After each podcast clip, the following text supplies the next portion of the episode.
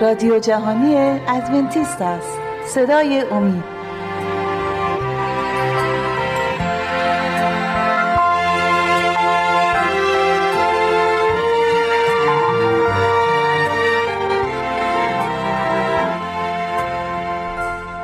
دوستان عزیز و گرانمایه ما از این که فرصت عنایت فرمودید تا در این برنامه با هم شرکت داشته باشیم یک دنیا تشکر می‌کنم. این واقعا برای من محبت بزرگی است که در حضور شما باشم و با هم مطالبی که مورد توجه ماست و علاقه ماست بررسی بکنیم. در یکی دو جلسه قبل صحبت از مرگ و میر زودرس شد.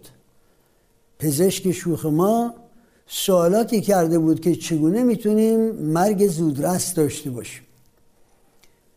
کلمه مرگ کرارن موجب وحشت ما میشه. و نه فقط موجب وحشت میشه بلکه عده زیادی از مردم حتی در این مورد ممکنه شک و شبه هم راجع به محبت و حکمت و ارز کنم که علاقه خداوند به نوع بشر و زندگی بشر پیدا کنند. چگونه خدا, خدا اجازه میده که عزیزان ما گاهی اوقات خیلی زودتر از موعد مقرر بمیرن؟ منظورم از موعد مقرر رسیدن به یک سن و سالی است که معمولا مردم ممکن میگن خب عمر کاملی کرده بود و به هدفهای زندگیش رسیده بود انتظار دیگری نداشت. آیا میشه برای مرگ ما یک توصیفی پیدا کنیم که با اعتماد و ایمانمون با خدا وقف بده؟ یعنی بتونیم خدای پر محبت رو در این فلسفه از مرگ بگنجونیم؟ مرگ به نظر من در اکثر موارد به استثنای موارد بسیار کمیاب به عنوان اتمام زندگی فعلی است. به امید اینکه یک زندگی ابدی در اون ملکوت آتی خدا در انتظار ماست.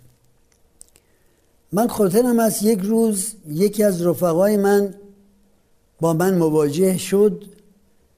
و گفت که تو جوان که بودیم خیلی راجع به خدا و محبت او صحبت می‌کردی. حالا سوالی ازت دارم. خدا چه علاقه ای داره که یک بچه سه چهار ساله رو با یک بیماری از بین ببره؟ آیا می‌تونی جواب قانع کننده ای برای این سوال پیدا کنی؟ من البته بلا فاصله گفتم که نمی‌تونیم ما ادعا کنیم که مرگ و میر خواست خداست. ما انسان ها در تمرد بر علیه برنامه خدا و آنچه که خدا در نظر داشت برای زندگی بشر دچار مرگ شدیم. مرگ فعلی ما یه مرگی است موقتی مرگی است که ما را به سکوت مداومی میرسونه و تا ظهور ثانوی مسیح و قیام مردگان از مسیح ادامه خواهد داشت. حالا سوال پیش میاد که خب چرا بعضی خیلی زود میمیرن و بعضی دیر میمیرن؟ آیا این مرگ و میر به دست خداست یا نیست؟ اگر به دست خداست پس چرا خدا به این ترتیب تفاوتهایی بین افراد بشر در به پایان رسوندن زندگیشون قائل, میشه؟ ایده رو زودتر از وقت راهی قبر می‌کنه و ایده می‌تونن تا 90 سالگی حتی 100 سالگی و بیشتر زندگی کنن. گفتم باید بشینیم با, با, این با, با این موضوع سر کار پیدا کنیم و بحث کنیم. آیا فرصت شو داری؟ قراری گذاشت که خونه برم و در خانه این مسئله رو بحث بکنیم. در مورد پسر بچه چهار ساله ای که با تصادف با یک ماشین در واقع با یک تاکسی کشته شده بود من بهش گفتم که می‌دونی این وقایع در دنیا نصیب ما شده به خاطر ارتداد ما به خاطر دوری شدن از خدا به خاطر انتخاب راهی که خدا در درجه اول برای ما مقرر نکرده بود. اگر خاطرتون هست موقعی که خدا انسان را خلق کرد و در باغ عدن در بهشت قرار داد گفت که از همه درخت های این بهشت شما می‌تونید بهره ببرید جز یک درخت. و اون یک درخت درخت معرفت نیک و بد بود. گفت در آن لحظه ای که شما از این درخت استفاده بکنید و میوه ممنوعه آن را بخورید خواهید مرد.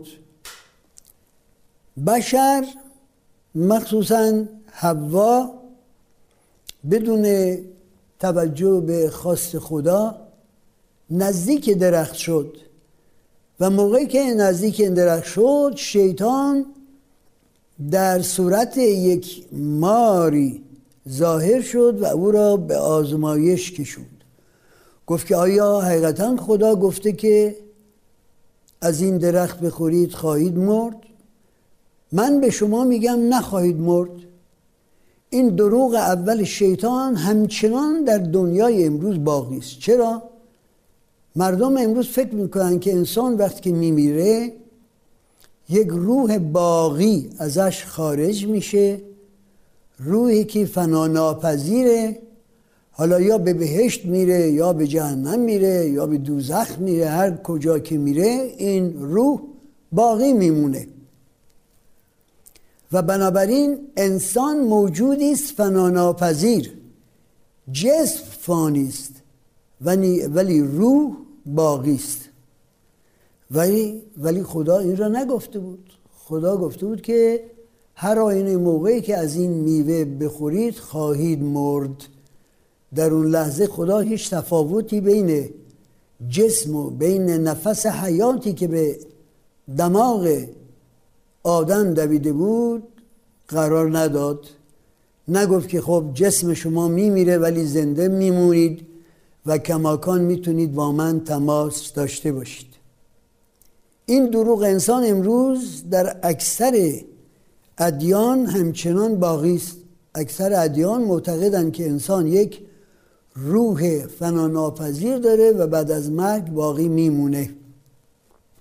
حالا ببینیم منظور از مرگ چی هستش؟ ما وقتی که از این درخت حیاتی که در باغ عدم بود و اون زندگی ابدی که ما داشتیم در قبل از سقوط در گناه ابدیت مشروط بود. یعنی تا اون موقعی که می‌تونستیم از درخت حیات و نهر حیات موجود در بهشت استفاده کنیم زنده میموندیم. ولی به علت اینکه محروم شدیم از این دو منبع حیات دهنده درخت حیات و نهر حیات این ابدیت مشروط ما از بین رفت. حتی کتاب مقدس میگه که خدا آدم و حوا رو از باغ بهشت بیرون راند و فرشته با شمشیر ارز کنم که آتشین بر در باغ عدن قرار داد تا مبادا انسان برگرده و از درخت حیات و نهر حیات استفاده بکنه و باقی بمونه. در مرحله اول زندگی دائمی ما مشروط بر استفاده از این منابع حیات دهنده یعنی درخت حیات و نهر حیات بود. پس انسان تابع مرگ شد. در کتاب مقدس حالا وقتش رو زیاد نداریم روی این مسئله مکس کنیم چون که فرصت این را انشالله در آینده خواهیم داشت. آیات متعددی هست که اشاره می‌کنه که وقت که انسان میمیره به یک دوره زندگی بدون هیچ گونه احساس و شعور و عواطف نازل میشه نزول می‌کنه. و در قبری که نه یاد زندگان هست و نه عبادت خدا هست و نه نیایشی هست فرو میره و در قبر میمونه تا روز رستاخیز. اگر روحی باقی از انسان بمونه که پس انسان نمرده مخصوصا که بناست طبق عقاید عموم مردم این روح بتونه با ما تماس بگیره بتونه, بتونه احساس خودش رو نشون بده و غیر ذالک اما کتاب مقدس این رو نفی می‌کنه میگه که مردگان به قبر وارد میشن و از قبر بر نمیخیزن تا روز رستاقیز حتی آیه زیبایی اشاره می‌کنه به اینکه مردگان نمی‌تونن با اقوامشون تماس بگیرند. این از امکانات بشری نیست. من چنین معتقدم که اگر ما این آیات رو واقعا جدی بگیریم باید بپذیریم که این نفس حیاتی که انسان در دماغ آدم اولیه دمید و این جسم بدون حیات به موجود زنده و حی تبدیل شد جرقه ای بود از حیات که خدا به انسان داد و به محض اینکه این جرقه حیات از انسان گرفته میشه این به اصطلاح نفس حیات از بدن خارج میشه بدن به خاک برمیگرده نفس حیات به خدا برمیگرده و انسان دیگه هیچ گونه تماسی با زندگان نخواهد داشت و ارز کنم که در قبر خود خواهد خوابید و خواهد موند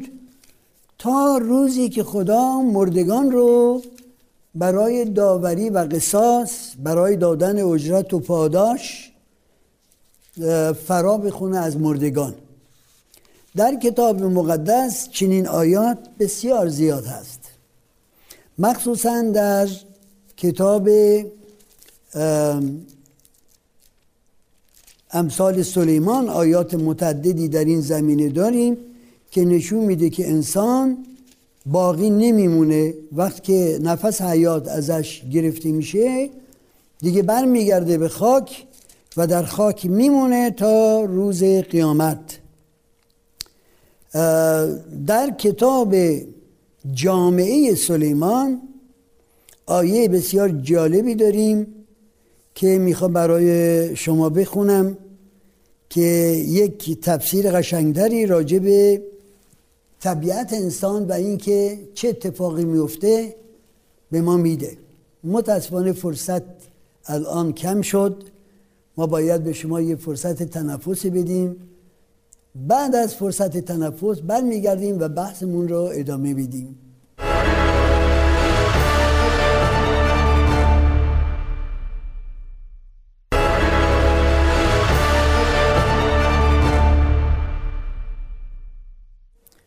خب دوستان عزیز پیرو مطالبی که در قسمت اول برنامه حضورتون ارائه شد اجازه بدید آیاتی رو از کتاب جامعه سلیمان بخونیم و بعد بحثمون رو ادامه بدیم.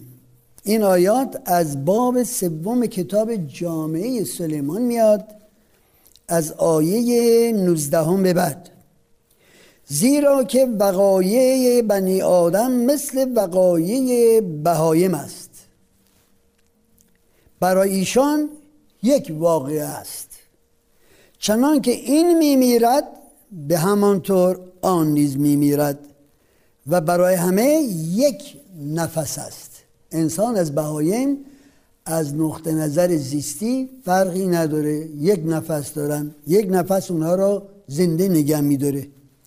و انسان و بهایی انسان بر بهایم برتری ندارد. ای بابا.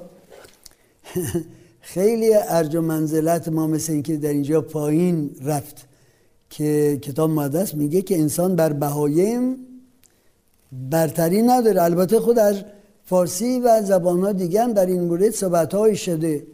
مثلا در زبان زبان عربی میگه که الانسان حیوان ناطق. انسان حیوانی است که صحبت می‌تونه بکنه.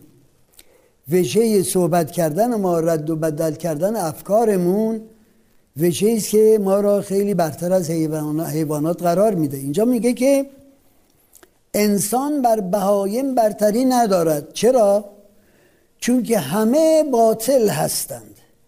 همه به یک جا می‌روند. همه از خاک هستند. و همه به خاک رجوع می نمایند آنگاه سوالی می‌کنه از نوع سوالاتی که انتظار جواب مطابق سوال از شنونده داره. کیست روح انسان را بداند که به بالا صعود می کند یا روح بایم را که پایین به سوی زمین نزول می نماید یعنی کسی نمی‌دونه جواب این مسئله بده. چرا؟ چون که روحی در بین نیست که بگیم این روح به آسمان میره یا به زمین میرزه اگر منظور نفس حیات منظور اون جرقه حیاتی که خدا به جسم داده و انسان نفس زنده میشه این خب جرقه حیات به خدا برمیگرده. ولی اون جرقه حیات موجودیتی احساسی شعوری نداره برای اینکه با انسان مکالمه کنه. کیست روح انسان را بداند که به بالا صعود می کند یا روح بایم را که پایین به سوی زمین نزول می نماید لحظا فهمیدن که برای انسان چیزی بهتر از این نیست که از اعمال خود مسئول شود.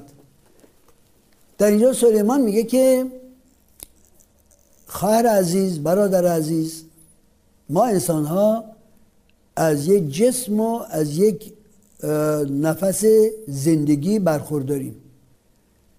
مثل یه جعبه که از یه مقدار تخت چوب و چند تا میخ ساخته بشه. شما جعبه چوبی را وقتی که بسازید هرگاه این میخا رو از جعبه بکشید بیرون اون جعبه تبدیل به چند تکه چوب تبدیل میشه. بدن انسان هم این شکلیه. یه نفس زندگی خدا به ما داده به من این نفس زندگی از ما بیرون میره محروم میشیم از این جرقه حیات بدن به زمین برمیگرده به خاک تبدیل میشه. از انسان چیزی باقی نمیمونه. فقط روز رستاخیز و روز ارز کنم که قیامت از مردگان است که انسان باز فرصت پیدا می‌کنه که با خدا و یا موجودات زنده دیگه که رستگاران هستند تماسی پیدا کنه. بنابراین مرگ یک فرصتی رو از دست ما می‌گیره و این فرصت رو اگر آماده بشیم اگر قبلا توشه برای آخرت اندوخته باشیم اگر رابطه خوبی با خدا داشته باشیم این فرصت رو دوباره ما برمیگردونه. یک زندگی ابدی در انتظار ما خواهد بود.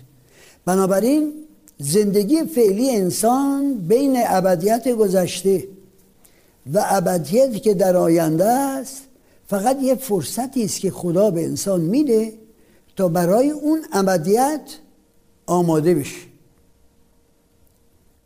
آینده در دست ما نیست. گذشتن که از دست ما رفته فقط میمونه که از فرصت حال برای آمادگی برای اون زندگی ابدی ما به کار ببریم استفاده کنیم. بنابراین به این دوست عزیزم گفتم که ببین بچه که در چهار سالگی میمیره به علت یه تصادفی از زندگی فعلی محروم میشه. ولی چون خدا آینده انسانها رو می‌دونه چون خدا می‌دونه هر که زنده بمونه چه تصوراتی خواهد کرد چه تصمیمهایی خواهد گرفت چه سلوکی خواهد داشت و آیا آماده برای حیات ابدی خواهد شد یا نخواهد شد می‌تونه سرنوشت اون انسانی رو که زودتر از وقت میمیره قبلا تعیین بکنه که موقع رستاخیز از مردگان مشخص بشه که این شخص این طفل این انسان 20 ساله این انسان سی ساله یا این انسان 60 70 80 ساله خلال زندگیش تونسته آمادگی برای ابدیت رو به دست بیاره یا نتونسته؟ بنابراین زندگی فعلی یه فرصت کوتاهی است بین ابدیت گذشته و ابدیت آینده. این فرصت به ما داده میشه که خودمون رو آماده کنیم برای اون ابدیت آینده. چگونه آماده کنیم؟ خداوند مهربان و رحمان و رحیم فرمولی برای حیات ما داده. فرمول حیات در این است که ما خوشبختی خودمون رو مفهوم و معنای زندگی خودمون رو در ارتباط با نقشه خدا بدانیم. بدونیم که خدا که به ما فرصتی داده از خلال تولید و مثل که والدین مادرش در به وجود آوردن انسان ها شریکند به دست آوردیم بدونیم این فرصت کوتاه فرصت 60 70 80 سال مطابق ابدیت بدون انتها یک لمحه کوچکی است. یک چشم به هم زدن کوچکی است که در این چشم به هم زدن باید دائما در انتظار و در فکر ابدیت باشیم. گاهی اوقات موقعی که من سری به ارز کنم که گورستان می‌زنم شاید به علت درگذشت یکی از کسان یا دوستان یا حتی اقوام نگاه می‌کنم می‌بینم که روی سنگ قبرها کرارن یه تاریخ ولادتی هست. یه خط کوتاه و پشت خط کوتاه تاریخ موت او شخص نوشته شده. ولادت و موت.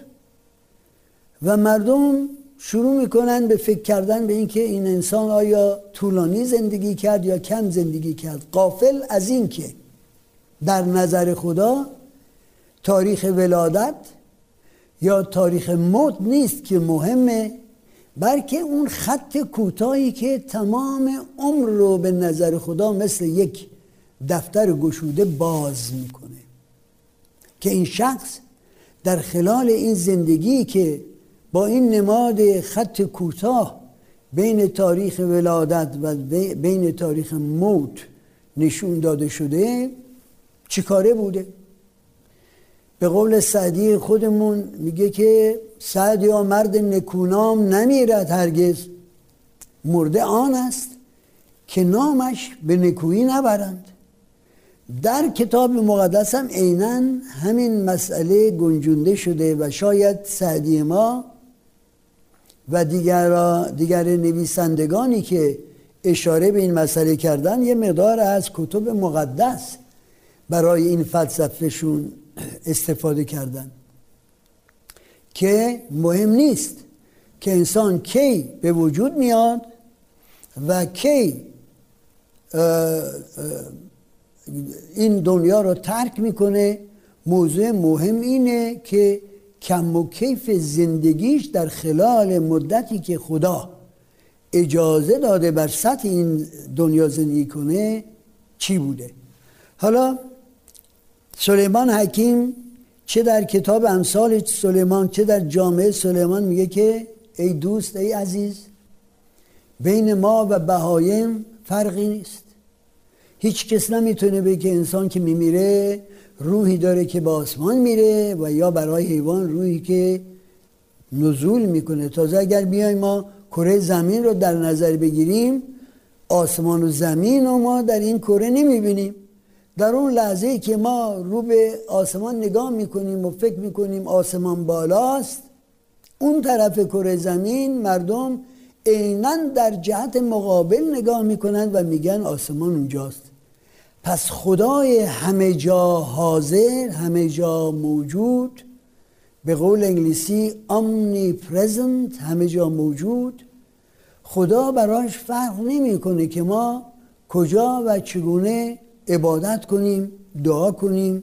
مهم برای خدا اینه که حرکات و سکنات ما سیرت ما سرشت ما شخصیت ما در خلال این چند سالی که خدا اجازه میده ما در این زمین زندگی کنیم چی بوده و تا چه حدودی تونستیم به خواسته های خدا در زندگیمون جواب مثبت بدیم و مطابق خواسته های او زندگی کنیم.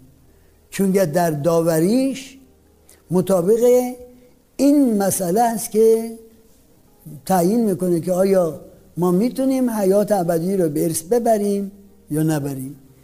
این بحث رو دوستان عزیز ادامه خواهیم داد. در جلسات بعدی لطفا کماکان در این جلسات با ما شرکت داشته باشید تا پای صحبت همدیگه بشینیم. شما را به دست توانای خدا می سپارم